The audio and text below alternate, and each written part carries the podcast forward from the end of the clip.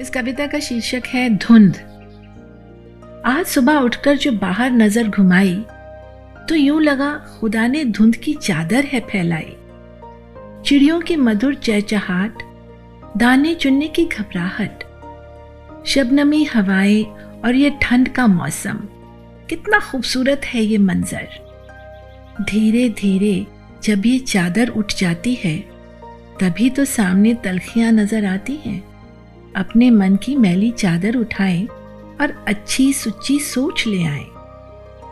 फिर देखें अपनी रूह से पुरनूर, क्या मंजर होता है। हर पल, हर सू बस खुदा ही खुदा होता है।